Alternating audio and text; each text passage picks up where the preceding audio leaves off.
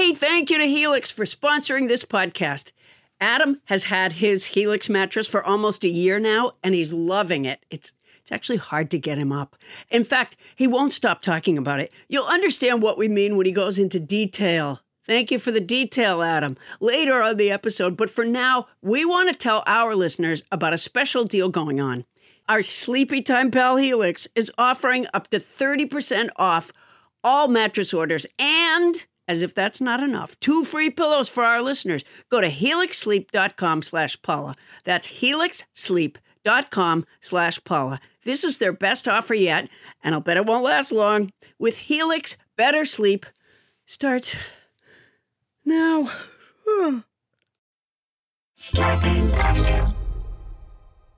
Avenue. Coming to you live from our houses in Los Angeles, California, it's Nobody Listens to Paula Poundstone, your comedy field guide to life. Tonight, play ball! It might be, it could be, it is! Paula's seeking a new career as a baseball play by play announcer. Holy cow, get out the rye bread and mustard, Grandma, because it's grand salami time. White Sox play by play announcer Jason Benetti is on the phone to see if Paula can belt one out of the park in the broadcast booth. Plus, Listener show descriptions. Nobody's know the trouble we've seen trying to describe this podcast. You listeners have come to our rescue with descriptions of our show. Thank you for calling one of us a genius. And now, the starting lineup for today's podcast, leading off, off, off, off, and playing co host, host, host, is the man who always tries to frame the conversation within the topical strike zone, Adam Felber. Felber, Felber. Batting second and playing a position unknown to any sport is the woman who is queen of the wild pitches, Paula Poundstone. Poundstone, Poundstone. Welcome, Paula. Thank you very much. So nice to be in my bedroom office. Yeah, so nice to be in my bedroom office. And a quick Yeah. thank you to tonight's house band, Nobody trumpeter Cory Springhorn from Shoreview, Minnesota. Nice. Yeah. Thank you, Nice Cory. work, Thank Cory. you. Thank you so much. Adam, I have been learning another new skill during the stay at home order, and I would like to demonstrate Oh, yeah? What's demonstrate that? it. I'm going to demonstrate it to you now. I have been Oh. researching this on the internet, but I've never actually seen anyone do it alone, so this should be exciting for everyone. Right now, Adam, I'm climbing Yes. into a long wooden black lacquered box with a red and yellow painted trim. I am now shackling shackling my feet to the end of the box and Okay. shackling my left hand within the box. I'm Okay. c- closing the lid and now lifting a saw with my right hand and I am now going to saw myself in half. Wait, Paula, I really want to get a good picture of this. Um, so your your hand is protruding from a hole in the box, It's yes, that is correct. Yeah. and your head is protruding from the end. And now you're going to No, saw yourself my head in is, half. My head is inside the box, and I'm now sawing, and I'm sawing, and oh Jesus! Oh man! Paula, stop sawing! Stop sawing, Paula. Ah. Ah. Ah. I think I'm gonna Um, Pa- be able to really comply with this stay-at-home order. Oh my God, Paula! Uh, how bad is it? Did you Well- succeed? Yes, I'm totally sawed in half right now. This is my upper torso talking to you.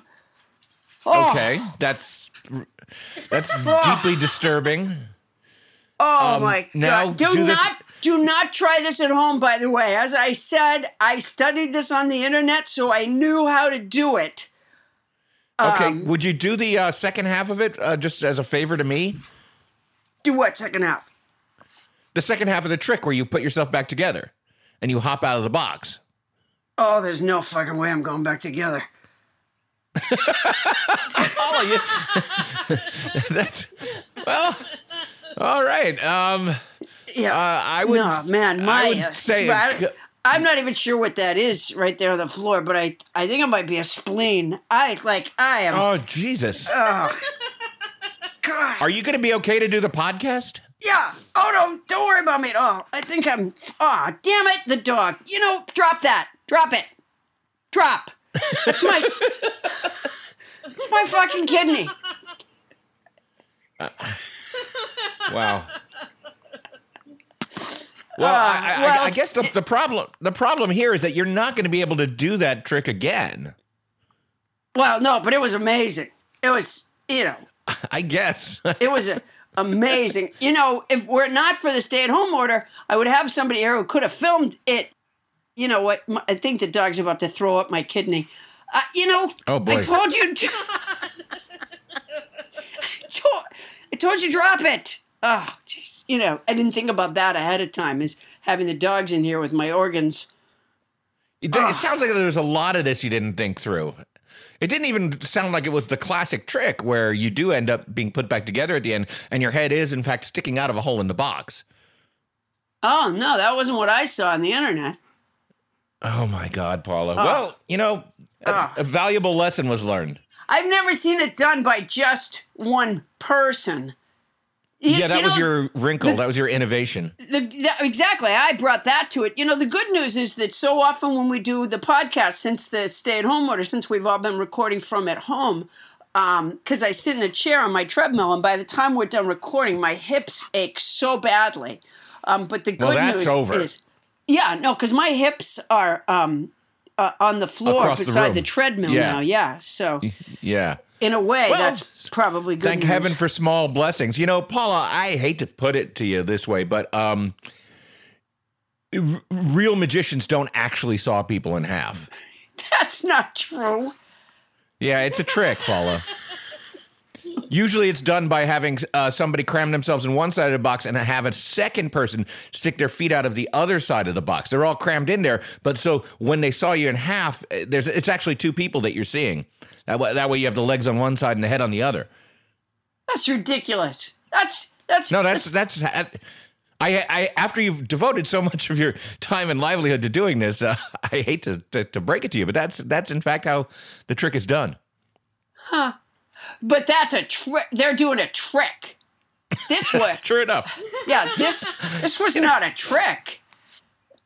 Let's uh let's gracefully segue as you as you bleed out uh to to welcome Yeah. the rest of our our staff here Hold, today. hold on just a Um, minute. Don't drink that. Do not drink that. Get away from there. See, Oh God. Hey, uh, producer Toni Anita Hull uh, from her apartment in Studio City. How you doing? Yes. Wh- I'm What's new in your just life? We're desperate for something new. Tell us something new. Um, I'm rewatching all of the Marvel movies. Oh, oh my god. all of them. Yeah. And Why? what order are you doing them in? Um. Okay, there are two questions. I'm doing them just however I feel. I want to watch Okay. them, and because I, I enjoy watching them. Excellent. There, there were one or two that were worth watching. All right, which one have you most recently watched, Toni? Um, Thor Ragnarok. Oh, that's a terrific one. It is. That is a great one. Super funny. Yeah. I Hmm. thought of you guys when I watched Age of Ultron, though. Why did you? Oh, because we we reviewed that one, you didn't we? reviewed it, yeah. And every Yeah, time that I see Jeremy a bad one. I think of Paula. Yeah. So Uh, you know, I oh he's the guy. He's the guy with the arrows, right? The useless, Yes. the useless hero hero with the arrows. Yeah, yeah. They have a new guy um, that, that that sort of rivals him in terms of power, which is there's a guy with a dustbuster. And A he will- dustbuster? yeah, he will just come upon like a villain and just clamp that dustbuster on the villain's cheek and suck the shit out of that guy's cheek. you know, until What's his uh, superhero name? until the battery runs down. Uh, uh, uh, Sucky, Sucky. Sucky,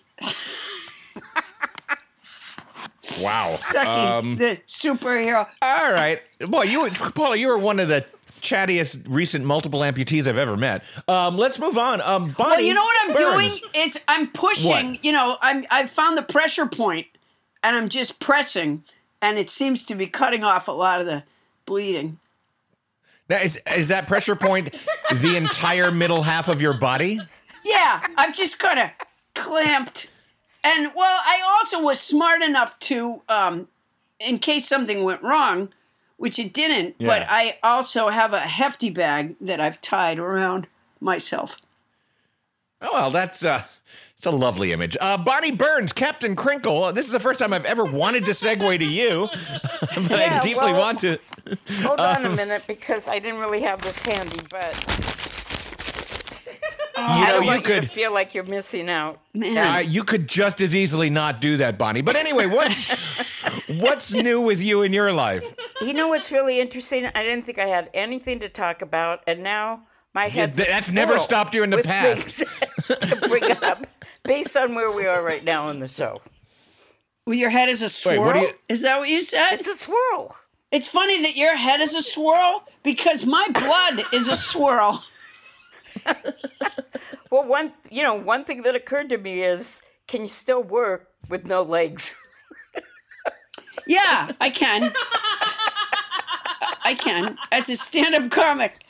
Um, well, first of all, uh, you know, my job is gone now because people can't gather in crowds probably for a couple of years. Right. I know, but when we go back, I think by then You're gonna have to be a, sit down comic. We got. We're gonna get you a skateboard or something, Paula. You'll be I fine. think, no, I think I will Um, be fine. I think that you know, with with some physical therapy,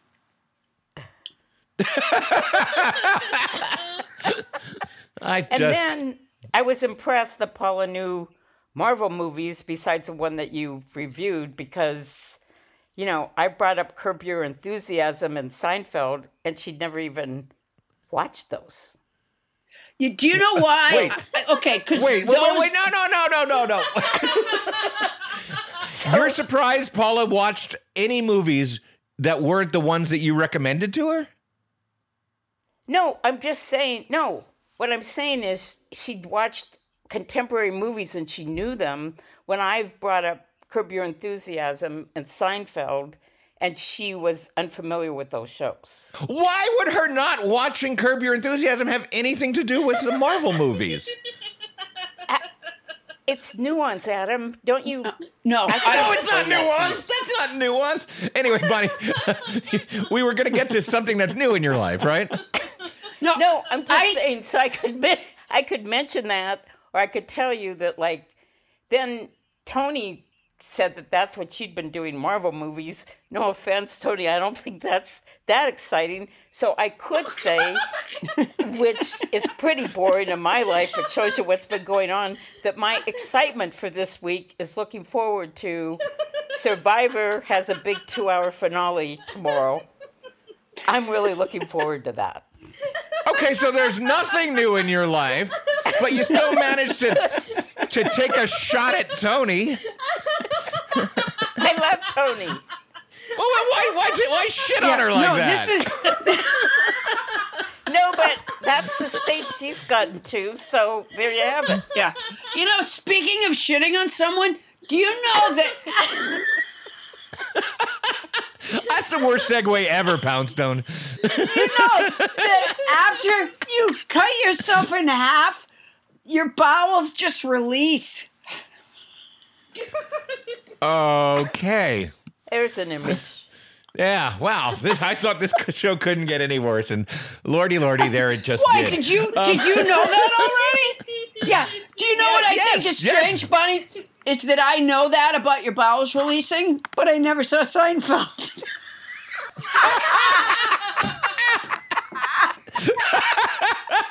Yeah, that is peculiar. I wouldn't think that you would know that and, and still not have seen Seinfeld. yeah. All right, let's um let's see if we can move on. Uh, uh Adam, I have I have a word. oh, you do? Is your word by chance bisection? No, I'm in a I'm in like my I have This a big week's word is bisection. It's No, the act of cutting yourself in half. I right now I have a hefty bag uh, around where I'm leaking, and so that my liver just shot to the bottom of the hefty bag. I'll be able to get that and put it put it Yeah, you'll be able to get that. Yeah. absolutely. Yeah. And I have some, you know, I have gaffer's tape. I'm not without supplies. That's what I'm saying. No, you're a resourceful woman. You really are. I have, uh, so what's your our, word? it uh, is our lucky night, Adam. I have a word, and it's cavil. It's a Cavil. verb that means make trivial complaints or objections. Here, I'll use it in a sentence. The protesters who cavil over wearing masks probably won't enjoy being intubated at all.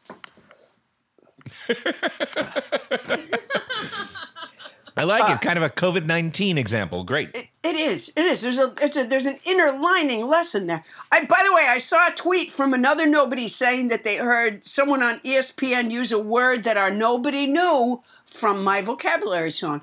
So, What word is that? I, you know what? I've forgotten what word it was, uh, and I, I tried Okay. to find it, but I couldn't. I just remember feeling so proud. Yeah, you should be. Uh, yeah. All right. Let's see here. All right. Let the education continue. This week's word is cavil. It's a verb that means make trivial complaints or objections. I don't want a condom on my boyfriend's erections. Last week's word was inure. It's a verb that means become used to something, especially something unpleasant, like not being in school to say present. Uh, the week before that, we had pelf. It's a noun that means money, especially when gained dishonestly. There's probably a slice for Hannity. Going back before that, we had Bowl. It's an adjective that means impossible to overcome. That can make a person glum. And not long ago, we had nonplussed. It's an adjective that means surprised and confused and not knowing how to react. Might describe me if Trump said a fact. Let's never forget. Golim Mafri. It's a noun that means confused jumbler medley of things. Hodgepodge, hoots podge. Who's Podge? Adam doesn't think my song is replicable, replicable, replicable, but I do, I do, I do. Yay! All right. Um, Yay. Encore, encore. Paula, I'm going to need to back this truck up a little bit here. Um, Yeah, it's actually Gallimaufry. That's what it is. Gallimaufry. I've been That's not- saying it that- wrong. That's true. Yeah. Can we go back to the new uh, verse about cavil? Kevin. yeah. It means trivial complaints or objections, and Yeah. you tagged it with, I don't want a condom on my boyfriend's erection. Yes. Uh, I don't see that as um, necessarily accurate to your life, nor an example of a cavil. Well, it's um, it is a good example of a cavil because you know people don't use protection because it's a it's a trivial complaint, uh, you know, and then they Oh, get I see. pregnant. You see what I'm saying? Oh, I Or- see. Essentially, you're saying that people who don't like condoms and don't use them are not using them because of a cavil. Yes. Okay. Yeah. You were unclear about that. You know what, Adam? Oh, yeah. Let me just do this Yes. for you. Um, Okay. This week's word is cavil. It's a verb that means make trivial complaints or objections. I don't want a condom on my boyfriend's erections. There. Does that help you? It was exactly what you did before. Yeah. But sometimes, you know, Adam, it's the repetition. It's definitely the repetition. That's what's helping people. I'm telling you, I'm not saying it's like a, a tsunami of people, but people do write to me on Twitter and say, Oh, I learned this word from your song, or I heard this word in a press conference and I knew what it meant because of your song. Not a Trump press conference, but at a somebody who speaks with a, a, a little higher vocabulary level. And uh, Sure, I, yeah. you know, always makes me feel so good. Yeah, well, I, I can see why. I mean, it's sweeping the nation one dusty corner at a time. Hey, uh, nobody's. Every Friday at 5 p.m. Eastern Daylight Time, French Trump is holding his weekly press conference. I just wanted to remind everybody to be sure to tune in wherever you get your podcasts or at paulapoundstone.com. That is correct. I have the French, Hey! the, the French Trump presidential press conference. Uh, every Friday is very informative.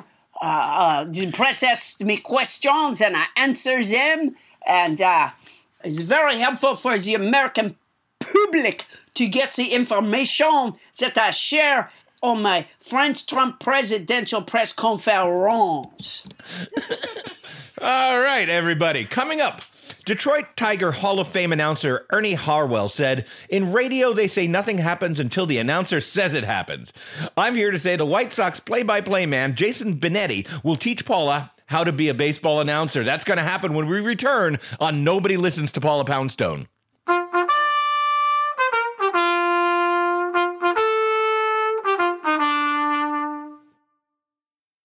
Hey, Paula.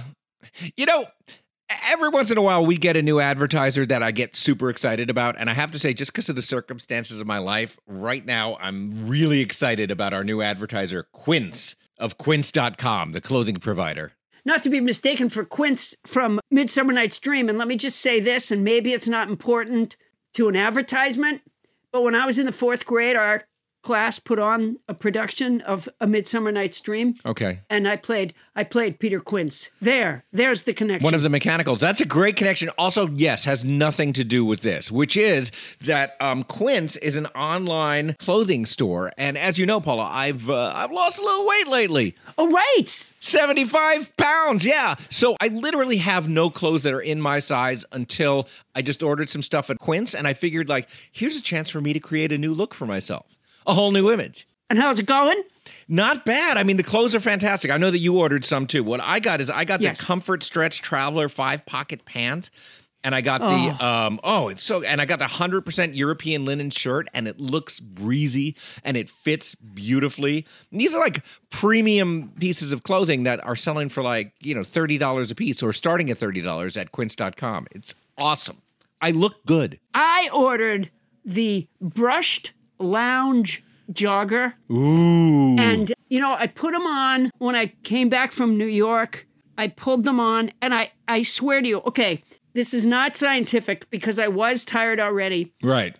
but they were so soft and, and so comfortable that honestly, like right as I got them up to my waist, I, I, I think my eyes closed. They're so, co- it's a softness, it's a kind of softness that I don't think I've ever experienced in a garment, honestly. You know, my uh, drawstring European linen trousers are a little bit like that too. Like so comfortable that I just want to hang out with myself. Sure. Yeah.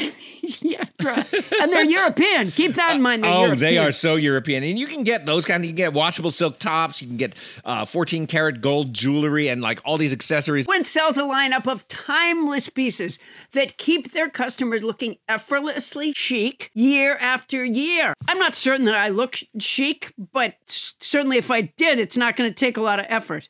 I now look chic and I feel pretty great. And Quince only works with factories that use safe, ethical, and responsible manufacturing practices and premium fabric. It's all good as far as I can see. Is it my imagination or do they cut out the middleman? They cut out the middleman, Paula Poundstone. I love it when they cut out the middleman. That's the thing. They cut out the middleman. That's fantastic. So be like me and Paula. Get warm weather ready with Quince. Go to quince.com slash nobody for free shipping on your order and a 365 day returns. That's Q-U-I-N-C-E dot com slash nobody to get free shipping and 365 day returns. Quince.com slash nobody. And honestly, I look fantastic. Paula, you won't be able to keep your hands off me. Oh, I can't wait. And don't think that if you had to return something, don't think you're sending it to a middleman because they cut out the middleman. They middleman. cut out the middleman. That's quince.com slash nobody. And if you're going to do it anyway, Use our code.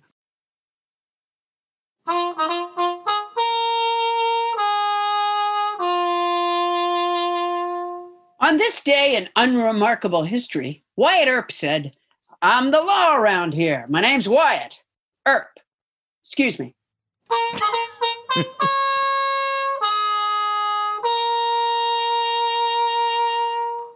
Thank you, house band Cory Springhorn. Oh my. Thanks, Cory. Terrific. Now, Paula, um, performance venues are closed, and that, uh, I understand, makes things tough for a comedian. It's a huge problem because that's how I was making my living, talking to people gathered in large groups. So I'm looking for a new job. And the thought Right. occurred to me that I like to talk. So maybe I could be a baseball announcer. The que- Really? the question for me is could, could I do a play by play? Well, Paula, fortunately, we have one of the best play by play broadcasters in the country with us on the phone. He can tell you whether you could actually do the job. Yes, it's time for Career Corner, where we learn about the wide world of jobs. Would you like to be a fireman? How about a train engineer? Maybe you'd like to make a living as a spot welder. What can you do with your life? Career Corner has the answer. This week, let's explore a career as a baseball play by play announcer. Here to help Paula discover if she could cut it in the stressful, high stakes world of baseball broadcasting is the play by play man for the Chicago White Sox. Please welcome Jason, Jason, Jason, Jason, Benetti, Benetti, Benetti, Benetti. Thanks for being here, Jason. I feel like we're in a cavern with the echo. It's not going to be great for the acoustics for doing the game, but I'm excited to be here. well, it's great to have you, Jason. Uh, first things first, what do you think is the, the key skill that Paula's going to need to make it as a play by play announcer? So the key skill, and this is why I actually think Paula could do this job, at least on the surface. Now we'll we'll delve deeper, I'm sure. Yes. But the the key to being a good baseball announcer is being somebody who can weave stories in and out of action. So one of the things that you have to do is is start to tell a story about a player, about a team, about a manager, about whatever, and then you're interrupted by a pitch. And sometimes you say things like the 3 1 or the 2 2 or fouled away. And then you jump right back into your story. So I actually think Paula, in the job that she can't do right now, which again, you, you've chosen something that also isn't existing at this point, but I hope that, that it will very soon. Yeah. Uh, as a storyteller, as a, a comic, I actually think there's some crossover here. Wow, Huh. that's good news.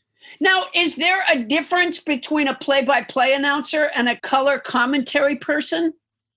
Uh, yeah, selfishly, I would say you don't want to be the, the color commentary person. Uh, number one, you you mostly have to have played the game or managed the game or coached the game Oh, uh, because you have to break down why things are happening. So if somebody steals second base, you have to mention that they got a little bit larger of a lead over at first base and got a head start, or that they threw that curveball because they started with the slider and then set up with the fastball. It's very intricate and detaily, and uh, it's not nearly as fun as doing play-by-play. But the color analyst is usually somebody who played the game. The play-by-play announcer typically is more uh, journalist-like and somebody who more often than not didn't play the game. I see. Did you play the game?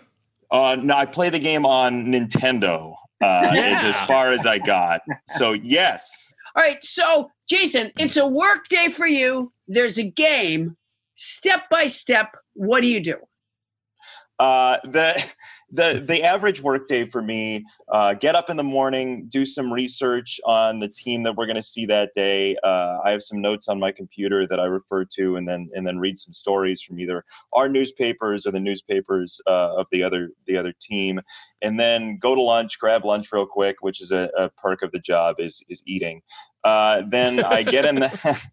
that's that's it's huge. Uh, I, I I joke about it, but actually, as a TV crew, sometimes we'll go together and we'll talk about the open and what we're going to do that night. Um, so we actually do some work at the at lunch. But uh, You about don't two- eat at the ballpark. uh, well, well, I would like to say we eat the same food as the fans do, but our food is typically worse, and we don't have like Italian sausage. We have like a cafeteria sort of thing in the press box. I Does that sound appealing? I, yeah, I mean, I know that Dodger dogs are, are like an arm and a leg now. They're they're actually made of an arm and a leg, or No, is that no, well, they're, okay. not, they were made of a pig's arm and a leg. But no, I know that they're the food has gotten very pricey over the years, even though it's junk food. Uh, yeah, but that said, there are some ballparks which have like uh, higher end stuff as well. But Yeah. I just miss ballpark food. Can you tell? Like I just want Yeah, to be in a ballpark right now. Yeah, I don't blame you. All right, okay. So you had your lunch, and you Yeah. and you talked over with your crew what you were going to do. Yeah, we talked about like what we're gonna do in the open that day. Uh, then go to the ballpark, uh, put my stuff down in the booth, fill out my lineup card, and then typically. Wait a minute. What's a lineup card? Okay, all right, I'll double back. Uh, the, I, I have a sheet of uh, paper that's got um, nine slots in it for who's playing that night, and then I'll write out each of the players' names in order, in the batting order.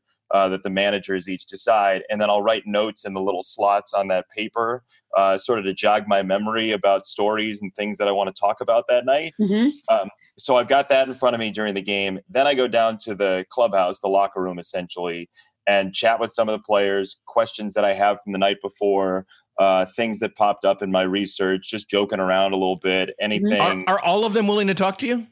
Uh, most of them are willing to talk. Uh, it, it's just, it's not like a very lengthy process of like 10, 15 minutes. It's just, Right. I've got this question or that question. I try to get in and out as quickly as possible so as to not occupy their time more than I need to because there are other media members who ask longer questions, things like that. Mhm. So I just like to be around and sort of observe. And if something interesting pops up, then I'll tell that as a story that night or later. Mhm. Do you speak Spanish or do you have a translator for? I know a lot of the uh, players don't necessarily speak English. Yeah, I have. I speak a little Spanish. I speak enough to get me into trouble, essentially. I mean, I took it in, in high school and college, but the working sort of baseball Spanish I picked up a little bit over the course of time, but that's something I wish I was better at. We do have a, an interpreter with the White Sox who travels with us everywhere.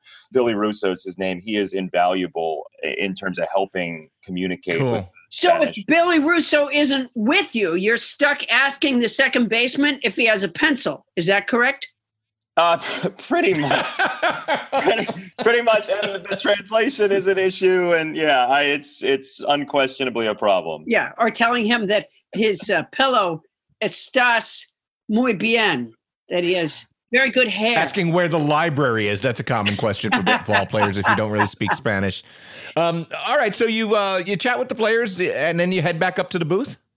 Yeah chat with the players coaches uh, go back up to the booth uh, eat again Let me ask you something. When you chat, Jason, with the, I, I'm always struck by this when I watch like coverage on television or or hear an interview with a player before a game because they always say stuff like, "What do you hope to do out there tonight?" And the, yeah and the player always says something scint- scintillating, like, "We've come to play, and we're going to get out there and play." Okay. I, now uh, I'm going to guess that open disdain for players is something that a play-by-play announcer doesn't want, right? yeah dripping hatred uh, i would probably cut out No, Jason, I'm holding I'm holding both the player and the interviewer responsible for these kinds of interviews. Uh, because Yeah. they all it's always it's always it's, and then they talk about it after the game if they lost and they go to that you know the press thing where they have the Conference. Yeah. yeah exactly yeah. and they said, well what happened well we just didn't win I, uh, This is falling apart. well, what I was going to say is I have this list of things to teach Paula, and I have uh, belief that you're intellectually superior to all subjects on the list. And so I'm glad we got to that about 10 minutes in here. No, no, no. I, I, I'm glad you said it actually, because those types of questions are things that I stringently avoid. I ask questions for specific information. Like we have a player uh, whose mom was an actress, and at one point we were just talking about it back and forth. And I had asked, I think, what roles she was up for in the past, and she was going to have Madonna's role in a League of Their Own well what uh, but she she was in like a Wes Craven pilot for one of the networks and couldn't get out of the deal. Uh, her name's uh, Lindsay Frost.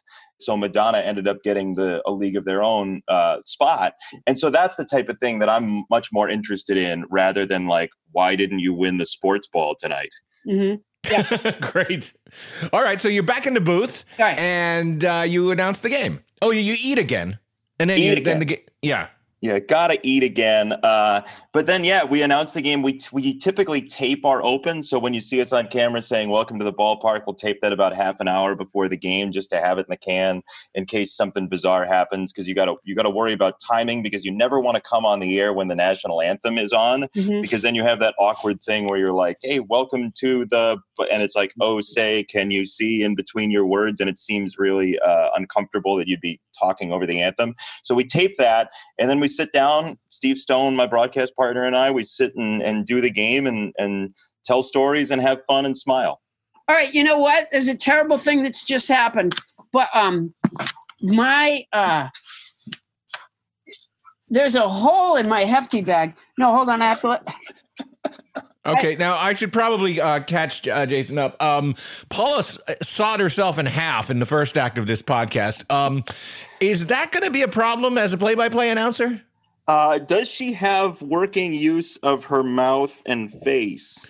Uh, the mouth never stops. How's your face, Paula? Uh, if it- my face is good. My face is absolutely good. So then we'll just we'll shoot the. I mean, the the on camera is basically waist up, so we'll just shoot it that way. You're fine. Walk it off. Nobody.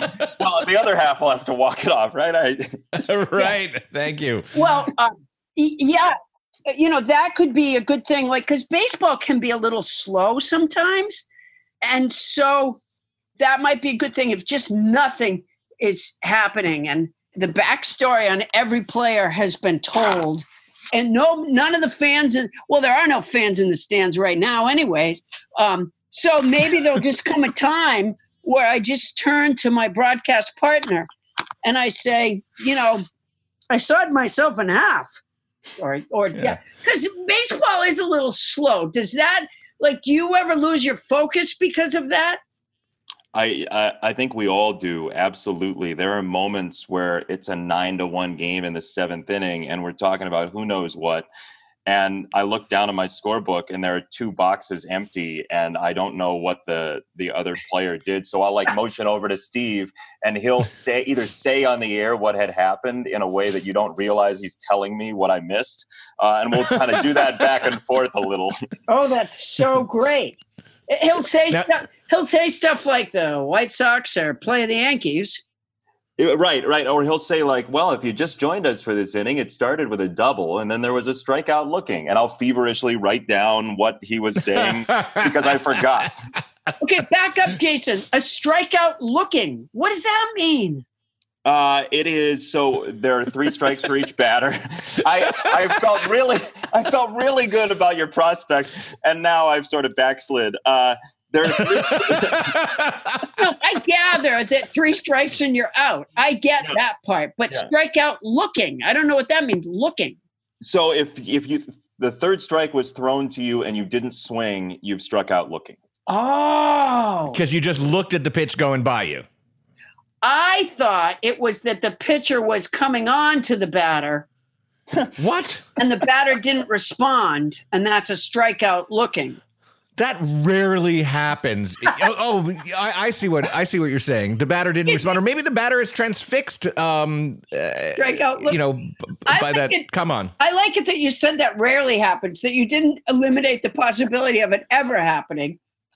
Why would you? Yeah, rarely. That's why you go to a baseball game. You got to learn the old cliche. You go to a baseball game because something new happens every day. If you say that three times a telecast, people will think you're a baseball announcer for sure. Oh, oh, is that, what, is that what they say?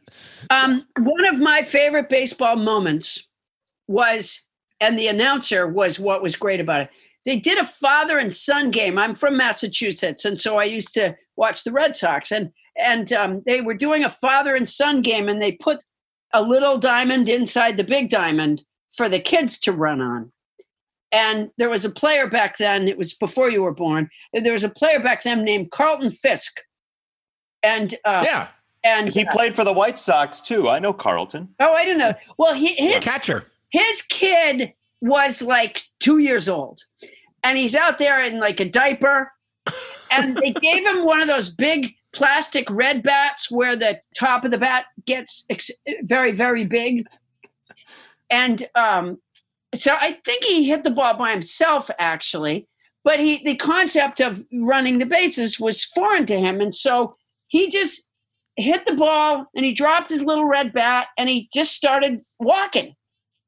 And the play-by-play guy, uh, when he would say what was happening, he would say, uh, uh, uh, "Man on first and left field," uh, which I just loved. Man on second and center. He just because the kid never came to the bases. He, and that's the kind of story you could tell during your broadcast. Yeah. You would just have to punctuate it with balls and strikes and stuff. Yeah. Yeah. Uh, Right? yeah, okay. Right, Jason? All right. So I would say he said man on first and left field. and then I would go uh, uh, strike two. The pitch. yeah, there's Yeah. the pitch. There's the pitch because they always talk like that. It doesn't sound like you talk like that, but usually they go, "There's the pitch." They have I can if you if you want me to talk like that. I'm happy to do it. Well, that sounds great. that's how they- You know, um, Vin Scully made this memorable call. In a year that has been so improbable, the impossible has happened. He wasn't talking about the election of Donald Trump, but rather Kirk Gibson's World Series walk-off home run. We'll see if Paula can create memorable moments in the announcer's booth when we come back.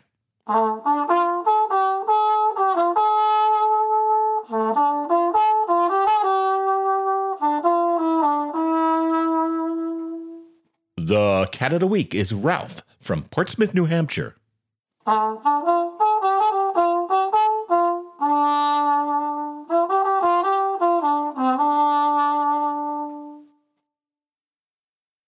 Hey, Paula, it's been almost a year now since I got my Helix mattress. And as you remember, there was some drama surrounding Helix mattresses because Oh, when oh my Helix gosh. first sponsored us, Bonnie took the mattress and Yeah. she's been loving it. But finally, I got my chance to get a Helix mattress and I sleep so well. I mean, the family bed is where we all gather. We watch movies in, in our room occasionally and everybody just piles on it and it it's comfy. And yet, when one person hops on, the other half of the mattress doesn't fly up. I'm a fan. Well, you know, Adam, everybody is unique and everyone sleeps differently. That's why Helix has several different mattress models to choose from, each designed for specific sleep positions and feel preferences. Models with memory foam layers to provide optimal pressure relief if you sleep on your side. Models with a more responsive foam to cradle your body for essential support in stomach and back sleeping positions plus enhanced cooling features to keep you from overheating at night. And if your spine needs some extra TLC, they got you. Every Helix mattress has a hybrid design combining individually wrapped steel coils in the base with premium foam layers on top. It is the perfect combination of comfort and support. I agree with that last bit. I don't get all the technical stuff about the mattress, but it is soft and supportive. Helix offers 20 unique mattresses the award winning Lux, which I got, and ultra premium elite collections, the Helix Plus, a mattress designed for big and tall sleepers, and the Helix Kids mattress designed for growing bodies and endorsed by child sleep experts. And my daughter now wants one. So, how will you know which Helix mattress works best for you and your body? You go to their website, take the Helix sleep quiz, and you find your perfect mattress match in under two minutes.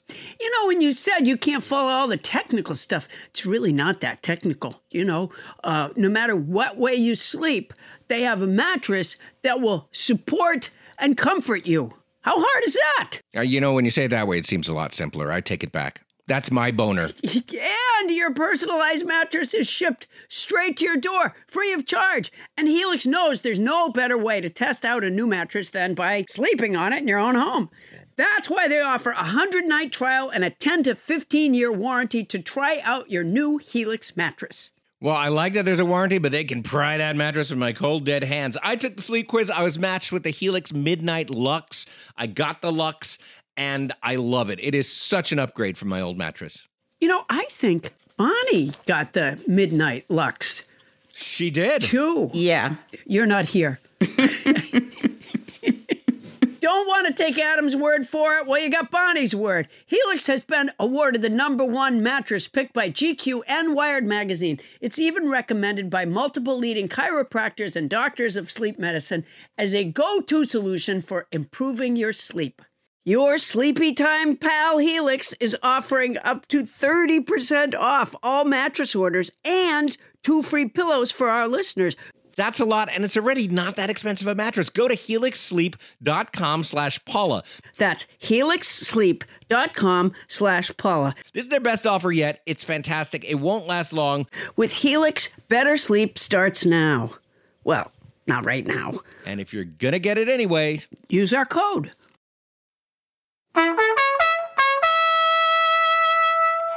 And we're back, everybody, with White Sox play by play announcer Jason Benetti. Hey, how's it going? It's going great. hey, speaking of signature sounds, um, you know, Paula's going to need a home run call, isn't she, Jason? Oh, absolutely. So think of the best uh, interjection, exclamation that you can possibly think of that may or may not be appropriate for a mass audience. And when the ball goes over the wall, just scream it as loudly as possible. What's yours? I actually I don't have a home run call. The oh, guy I got who, one for you. I Oh, got- you do? What is it? Yeah, I got it from Toni Hull, one of our producers. Holy fuck balls! um, Holy fuck balls, Paula? yeah, you don't have to say it out. You j- HFB. HFB. HFB is gone. Yeah, exactly. I kind of like it. And then later, when the Senate Judiciary Committee asked you about it, pretend that that's not what it means. Holy fuck! Right. Pretend that right. means something else. Um, Hammer from beyond or something. yeah, right. Yeah. Hammer from Beyond. Perfect. Yeah. Yeah. Uh, So, you, have you just decided never to have a home run call? Do you just uh, what? What's your reasoning behind? I'm not going to have a signature home run call, Jason. Yeah, I never really had one. Uh, and the guy who I replaced here in Chicago, named Ken Harrelson Hawk, uh, had this great. He had like the best uh, home run call in the history of the world. Uh, he, he yelled, "You can put it on the board." Yes, uh, and it's this iconic big thing. And he's a Hall of Famer, and uh, there's no way like that I should start sparring with "You can put it on the board." Yes, because it's perfect. yeah, right. Yeah, that makes sense. Yeah, yeah, that's a lot of pressure. a lot of pressure for, for HFB. yeah. How about call the widow because that ball is gone? that kind of personifies the ball a little bit. You can have that one, Jason, if you want it. Thank you. Can I have all of these and just try them out, workshop them? yeah, yeah, yeah. Um, maybe uh, it should be uh, uh, get a lawyer because there's a pedestrian with a concussion right now. Uh, the- uh, That seems very practical. yeah, Some lucky fan is going home with a concussion. yeah. It's all right. So here's what the call is: Better call Saul. I like that we're taking the tort suit angle to baseball. This is good. This is Yeah. good. Yeah. Yeah, I think there's a lot there. You know, um, there's sometimes an insincere quality, I think, about, and I would never be like that. Um, years ago, we were on our way into a, a baseball game. Okay, it was a guy with a, a hot dog cart. It wasn't a an announcer, but he was saying this is a Red Sox game, and Freddie Freddie Lynn was the was the very popular successful player at that time. So we're on our Sure. way to the game, and the guy says, "Get your Freddie Lynn dogs. Freddie Lynn dogs here. Get your Freddie Lynn dogs." And we we walk past and we go into the game, and and Fred Lynn didn't have a particularly good game. It was okay, but it wasn't good. And Carlton Fisk, on the other hand, maybe got like a triple or something. It wasn't really a high scoring game that day. And not Carlton Fisk, excuse me, Cecil Cooper.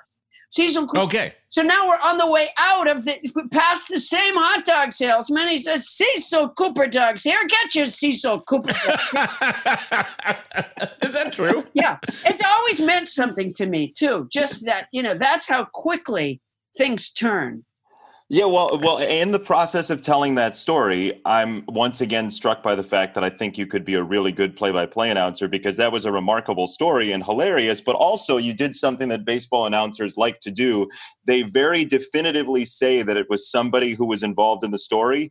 Then, like ten words later, they say, "No, no, no, it was Cecil Cooper."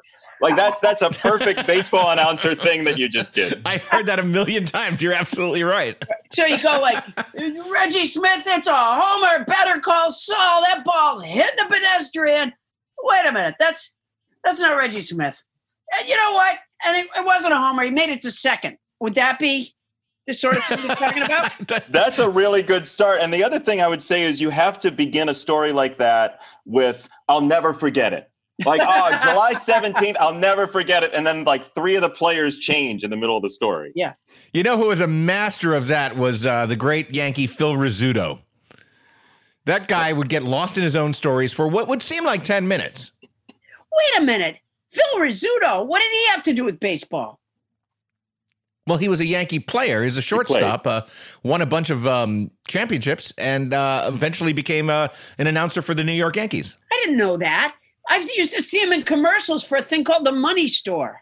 Yeah, that's why he was in those commercials because he was a famous baseball player, Paula. What does that have to do with the money store? I'm Phil Rizzuto for the money store. I remember that. I don't even know. I don't even know how to answer that question. Hey, Jason. well, how does Um, anybody know he played baseball with the? Uh, okay, wait. Okay, Jason. All right. You so- just you wait. Do you think that he just came up the money store ranks? yeah, yeah. All right. he was in Double A Money Store and then hit Why it would big. he? It didn't occur to you that he was saying his name out loud because it was a famous name. All right, so here's how it will go, Jason. It will go, Yeah. and there's the pitch, uh, swing and a miss. Uh, I just found out recently that Phil Rizzuto played baseball. I I don't know. I, only know him, I only know him from the money store. Another That's pitch, insult. another swing and a miss. That's it. You did. That's perfect. That's, That's honestly really good. it. And there's the uh, third pitch, and it's a uh, looking strike. Isn't that what was the thing you told me before? You you got it. Yeah. I tell you what, if you looked at Phil Rizzuto, you know what he'd see? The guy from the money store. Now, uh, Jason, I want to get back to a world in which we're asking you actual questions. Yeah. And uh, so let me ask you: um, Have you ever uh, pissed off a player? Like, do you have any feuds? Uh, do I have any feuds? Have you made people mad with your announcing? Not a whole lot. I mean, I remember the first year I was in the minors in AAA. I had it was it was really benign. I thought I I said there was a runner at first and a catcher was up, and I said, well, he's looking to avoid a double play here. And then I went down to the clubhouse the next day, and the guy basically said to me like, "Oh, you think that's all I can do is avoid a double play?" As though I should have said like, "He's really striving to hit a home run here." and and he's right like it's not like he went up there and he was like please don't let me get two outs but it was a pretty benign thing but players do listen all the time. Like there are there are moments where players will come up and sort of jokingly be like oh why'd you jinx me? or because the jinx is a big thing. Paula you gotta you gotta learn that if uh, even if you're just doing your job and you say that there's a no hitter through five innings, like the, the pitcher's not giving up a hit, Mhm. if the next half inning a player gets a hit, you will be blamed on Twitter for days on end. Oh, so you but have you For to bringing up a no hitter. because you jinxed the pitcher. Yeah, yeah. So you actually you have to uh, believe in the occult. I forgot about this to be a play-by-play announcer because you have to believe that you can actually control the game in front of you with either your mind or your pen or something. Have you ever, um, while you were in the booth, mistakenly patted your head and tapped your foot three times while um, waving a black feather over your head, and then a guy got out? Uh, I, you know, it was a white feather and it was only twice, but you nailed it. I mean, That's a, they're extremely superstitious bunch. I don't know of any other sport where both the players and the fans are so superstitious, right? People have like like a chair that they sit in to make sure the team wins or like they they always get the same curly fries in the same inning if something went well i mean it absolutely happens like that it's wild Wow. yeah Huh. Um, are you always on the lookout for new adjectives? Uh, i like new words i absolutely like new words since i since i don't do radio as much as tv i'm not as descriptive like tv is a lot of storytelling and talking to your partner and riffing like we were talking about but uh, when i do radio especially like i'm absolutely always looking out for new words uh, do you have some No, I don't. You have no new words. Paula, you have a vocabulary song that you sing every week on this show. That's a good point, Adam. I don't know if you guys can hear my my dog outside barking. Um, it's because a neighbor just hit a homer. Uh,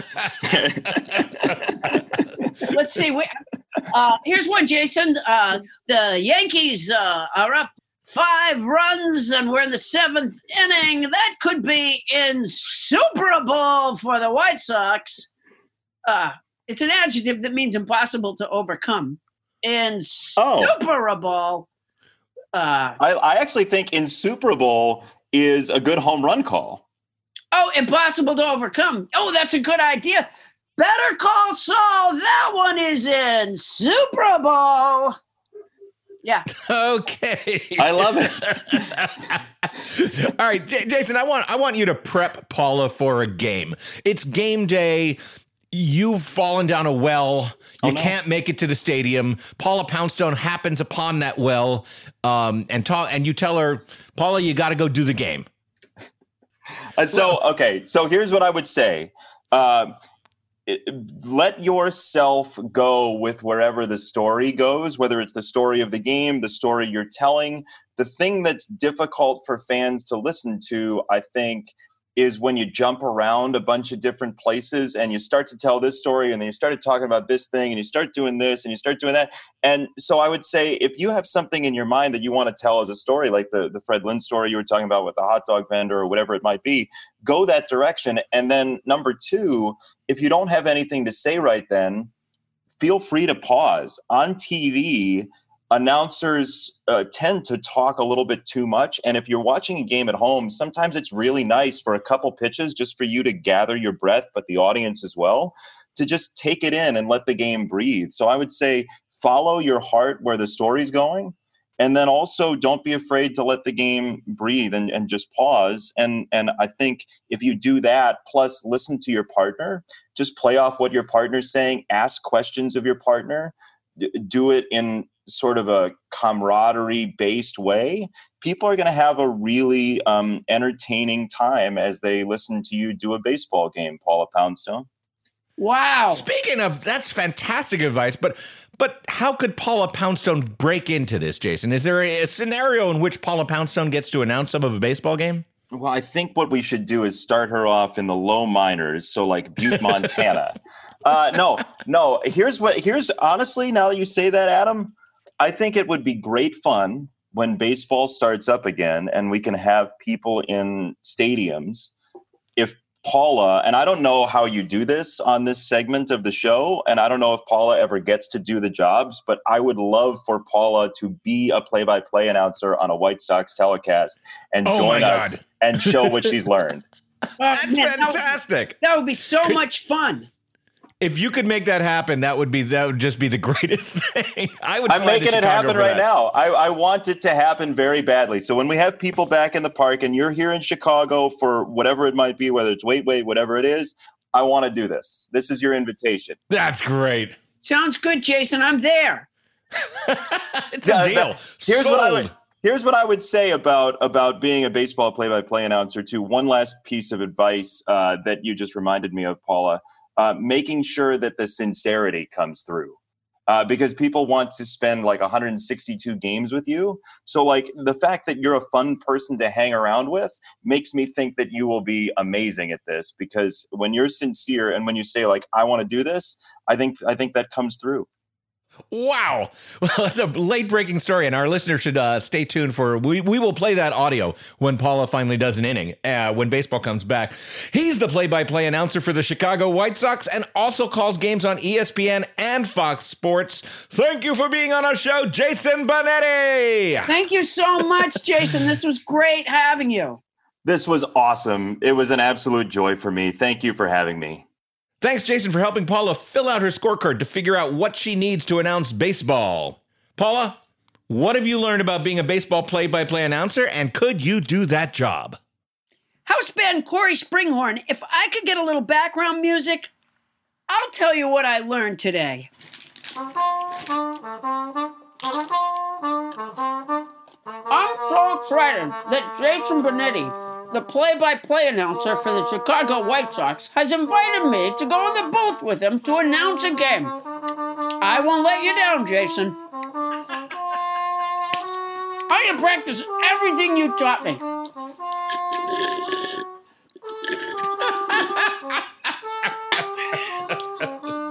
I don't know yet all of the names of the White Sox, so I'm going to use my cats.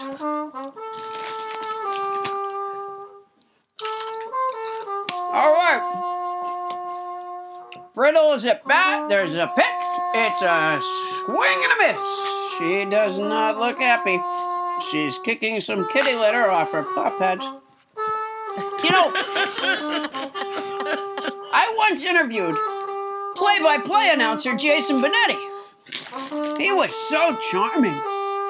Another pitch, and Brittle pops it up. He told me he once called a home run it wasn't a home run. Brittle goes down swinging. It's back to the litter boxes. Next up, Hardy. My dogs barked through the entire interview with Jason, but there was nothing I could do about it. HFB, better call Saul. There's gonna be a pedestrian with a goose egg on his cabeza. Never mind. Never mind. Severus caught it. Hardy's out. He told me. He told me.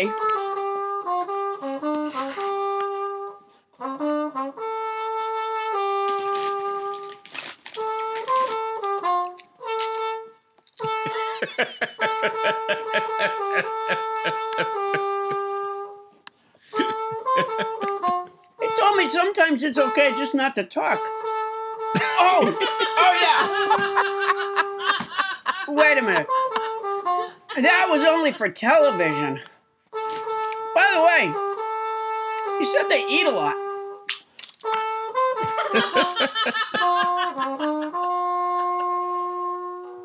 Coming up, listener descriptions of our podcast. How do nobodies describe the ecosystem that is Nobody Listens to Paula Poundstone? Find out when we return.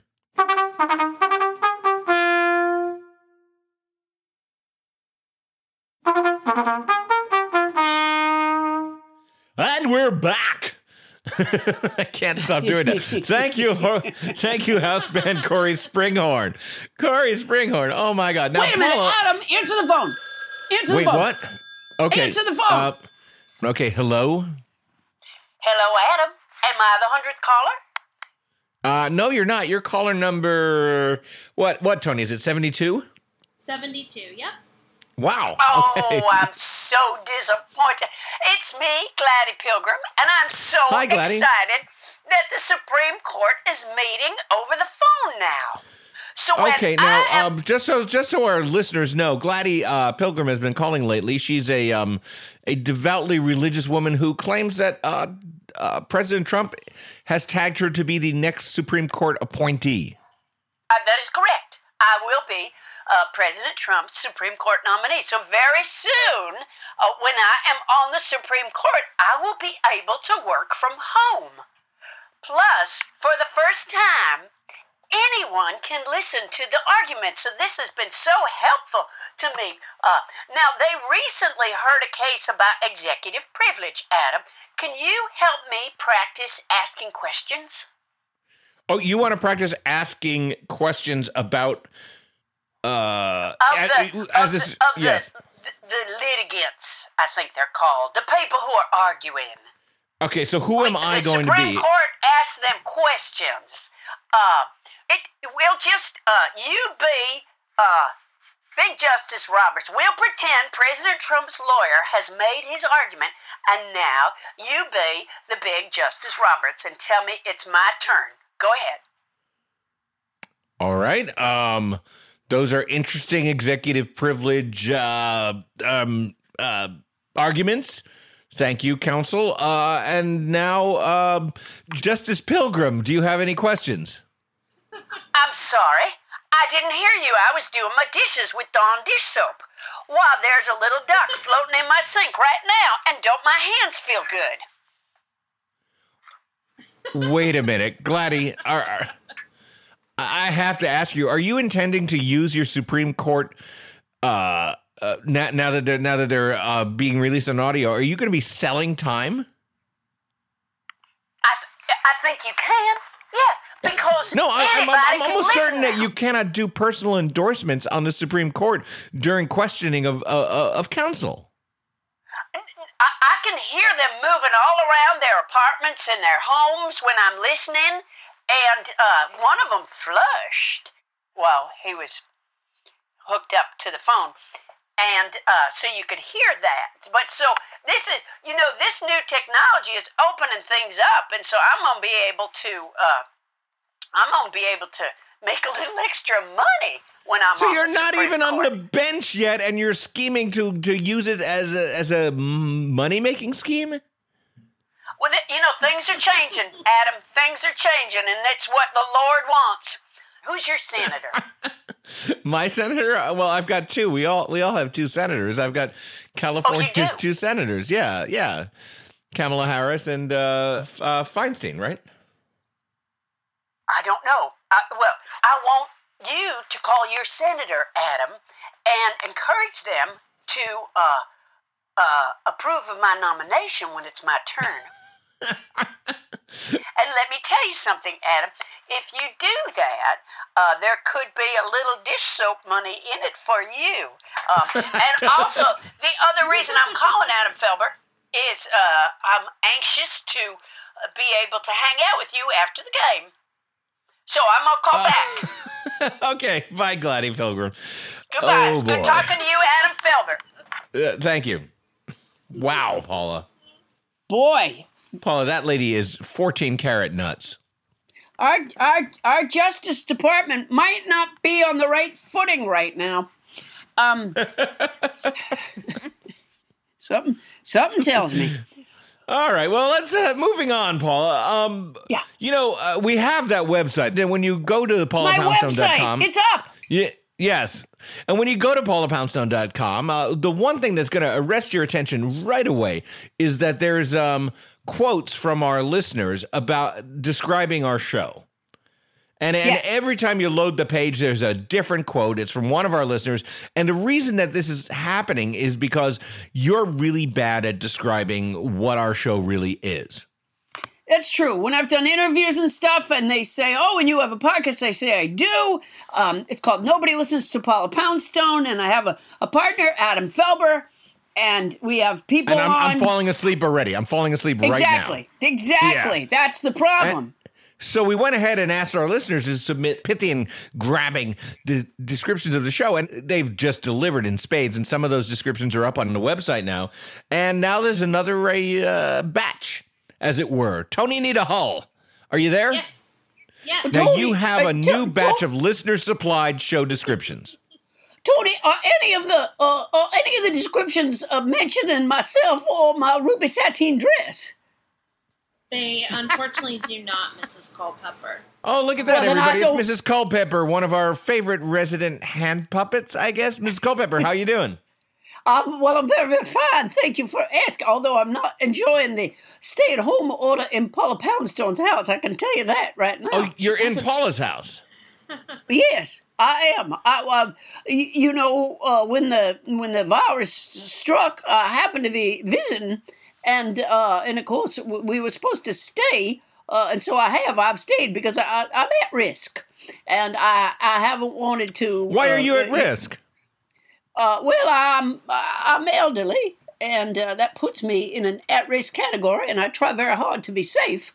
Um, uh, Well, yeah. and, well, uh, well, we all want we all want both you, Mrs. Culpepper, and and of course your husband to remain safe during these very trying times, especially well, since you're that's senior part of the problem, Adam Felber. My husband is no longer with me. Oh no, you guys broke up? No, no, we did not. Our love is still very, very strong. He's passed away, Adam Felber. Oh my God. I'm so sorry, Mrs. Culpepper. And Well, once again, I seem was- to have thank you. stepped in things. It, it, it was what? Excuse me? I said I, I seem to have really stepped in it this time. I, I I didn't mean to bring up a painful memory. You can stop talking about it if you like. Well, no, I, I, I'll tell you, he, he passed away many, many years ago, so it's not a fresh wound. Uh, uh, he, he was a strong, uh, a strong and dedicated man, dedicated to his, his country. Uh, and uh, So I'm guessing if it wasn't a flesh wound, I'm guessing it was uh, some disease, uh, something like cancer or heart disease. I'd imagine. oh, well, in fact, it was uh, uh, a tyrotoxism uh, that he passed. Tyrotoxism. Uh, yes, that's a poisoning uh, by uh, uh, uh, d- uh, d- cheese or other dairy products. So he drank a bad glass of milk. No, it was a cheese.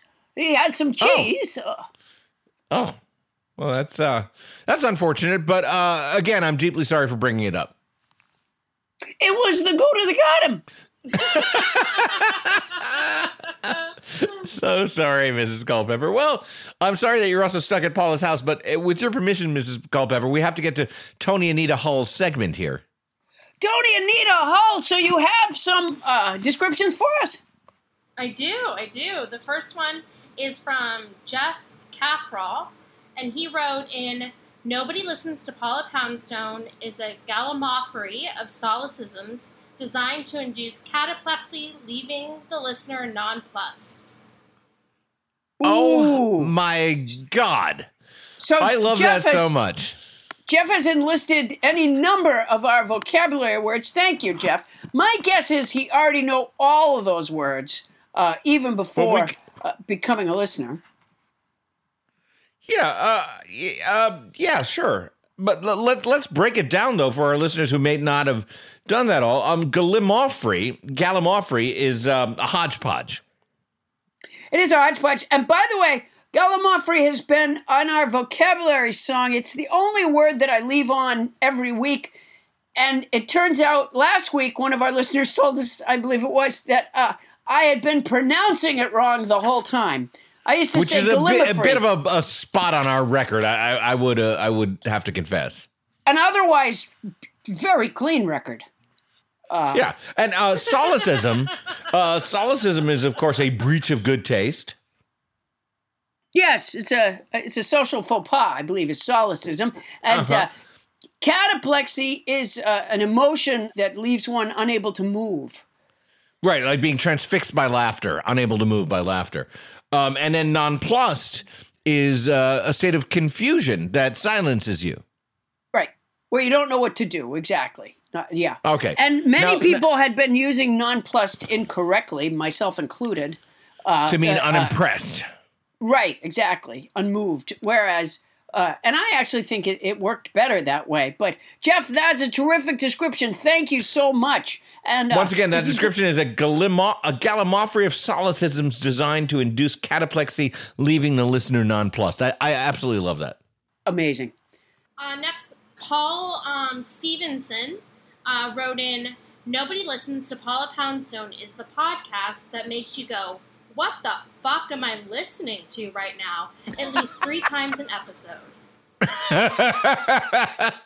okay. I think Paul, Yeah. although uh, um, not as verbally sophisticated perhaps as Jeff's description, I think Paul really nails it. Oh, yeah. Oh, yeah. I just want to say to Paul and all the other listeners, um, welcome to my world.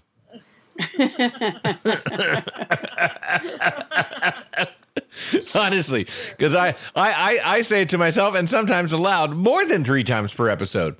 Uh, sometimes it's even edited out. Now, uh, uh, Toni, do you have any others? I do. Um, here's another one. Nobody listens to Paula Poundstone is an excuse for Paula Poundstone to let loose her free-willing genius and for Adam Felber's wife to get a little peace and quiet. May contain trace amounts of information. Guillaume Tardieu. Okay. uh, Wow. Wow.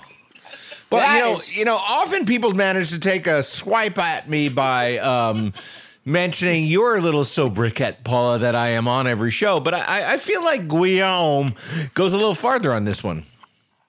He's, I, you know, I am so happy for your wife. Um, For getting a little I, uh, peace and quiet. Yeah, exactly. No, this is an excellent. This is an excellent description. I I'm not sure that I can claim to have freewheeling genius, but I like it. Uh, that how do you say his name? Do you think Guillaume? I'm gonna go with Guillaume Tardieu, but but I don't Tardieu? know. I, I, I'm just thinking of it. Tardieu? I, I, I just think of him as Billy T. Uh, no, But I, just, I, I gotta say, Billy T, um, that's a little insulting, and I, and I do want to point out that, like, although I do get frustrated with Paula occasionally, and um, certainly with Bonnie Burns more or less all the time, uh, that's not how I live my life. I'm not. Wait I'm not an angry guy. Is what I'm saying. oh, huh. Um,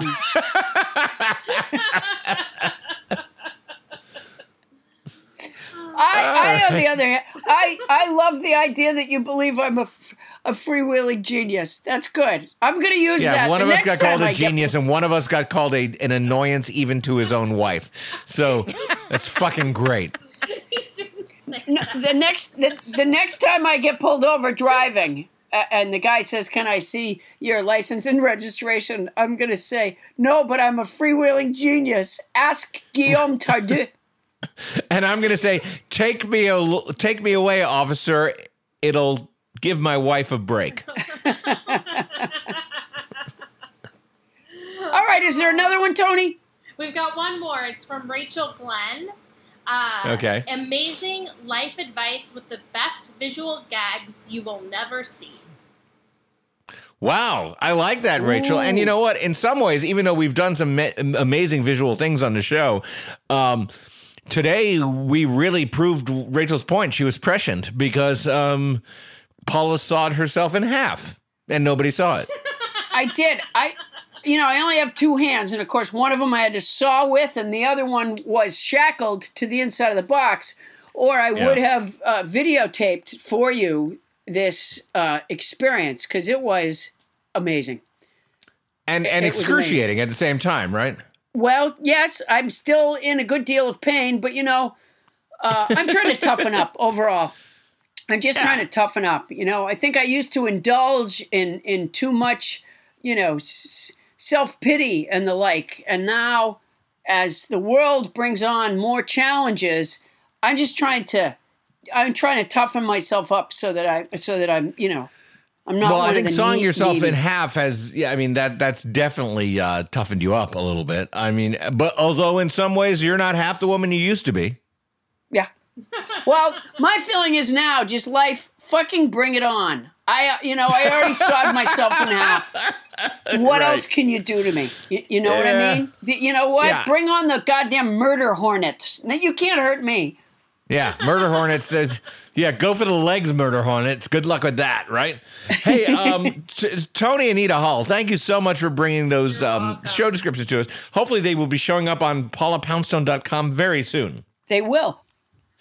All right, some of us will be back with more. Nobody listens to Paula Poundstone after this.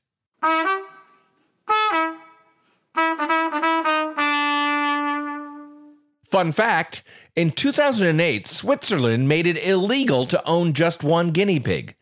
In retaliation, Guinea outlawed Roger Federer.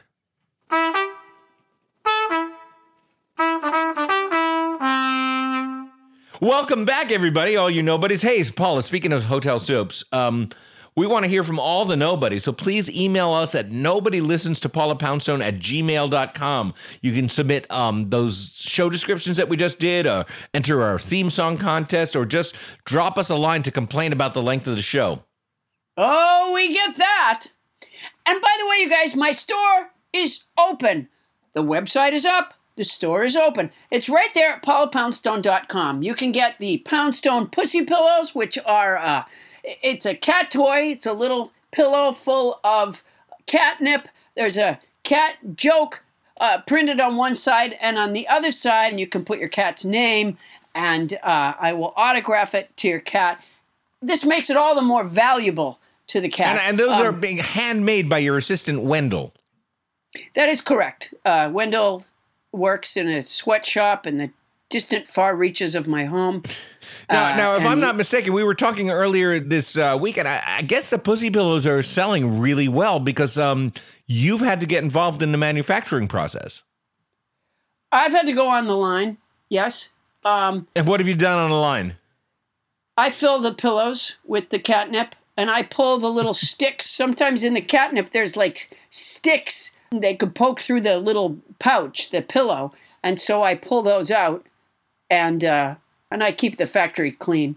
That's part of my job. Well, apparently they're selling really well, and I'm really happy for you. And I, I do have some news in that um, because I was um, offended by a couple of things about these pussy pillows. Number one, there's a grommet uh, on the side for uh, listeners to um, attach a string to. Yes, you can tie a string and pull the, the, the pussy pillow around and, and make it more intriguing to your cat. But I do not provide the string, uh, you guys, Right. because, you know, you have to do something for yourselves, after all. Well, or do you? Because I've been saying on this show that the combination of um, the you don't provide the string thing and the uh, deeply offensive name Pussy Pillows uh, motivated me to start offering on this show an alternative Felber's Feline Fun Bags. And the idea behind the Felber Feline Fun Bag is that if you buy a pussy pillow from Paula Poundstone and you want a string attached to it, you can send it to me and I'll attach the string and then um, send it back to you with another signature. And I am happy to announce a listener got in touch with me today asking where she could send her Poundstone's pussy pillow so that I could transform it into a Felber's feline fun bag. And I will be in touch with her over that. Wow. So we are we you and me are single-handedly keeping the post office running right now. we sure are. Um, also, by the way, at paulapoundstone.com uh, are my remarkably soft tri-polyblend t-shirts with a self-portrait on the left breast and a memorable quote on the back. And what with summer coming up, you know, stay-at-home or, order or no stay-at-home order, you're going to want the remarkably soft tri-polyblend t-shirt on your skin. Absolutely. Um, I guess we've come to the end now that we've hawked all the wares that we have to sell. Uh, Paula, you want to tell people where they can find us? You can find me and Adam on Instagram, Facebook, and Twitter, and check out our Facebook page at Nobody Listens to Paula Poundstone. That is an amazing Facebook page, by the way. Toni Anita Hull does sensational and entertaining things with it. That's our show, everybody. Nobody listens to Paula Poundstone is hosted by Paula Poundstone and yours truly, Adam Leigh Felber. Special thanks to our guest, Jason Benetti of the Chicago White Sox announcing crew. And thanks Yay! to tonight's house band. Yeah.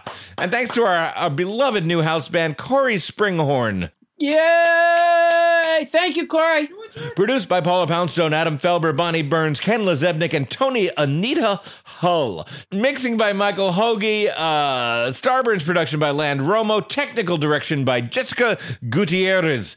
Transcription services for the show provided by Transcribe Me, a premier internationally used transcription service. Use code Paula Poundstone when placing your order at transcribeme.com to receive an expedited service. That's our show for tonight. Won't somebody please listen to me? And it's all over. Paula Poundstone all over that show. It really brings home a winner. She's she's moving off of third. She's looking at the whole plate. That reminds me of uh, I was once on the third course of a giant meal at Giuseppe's in Chicago. Great restaurant, too many courses if you ask me. I don't know, just say, oh, oh, oh, oh.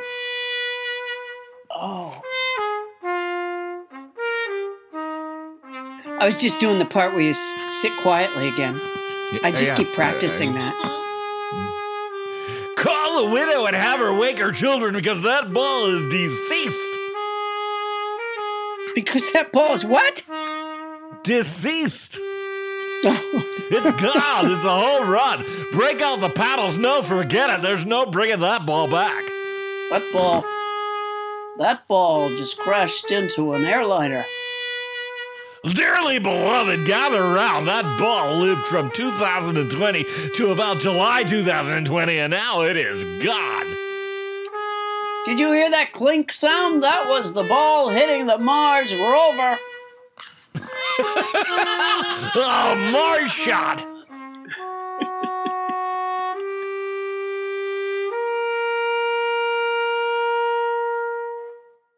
Starburns Audio, a podcast, a podcast network.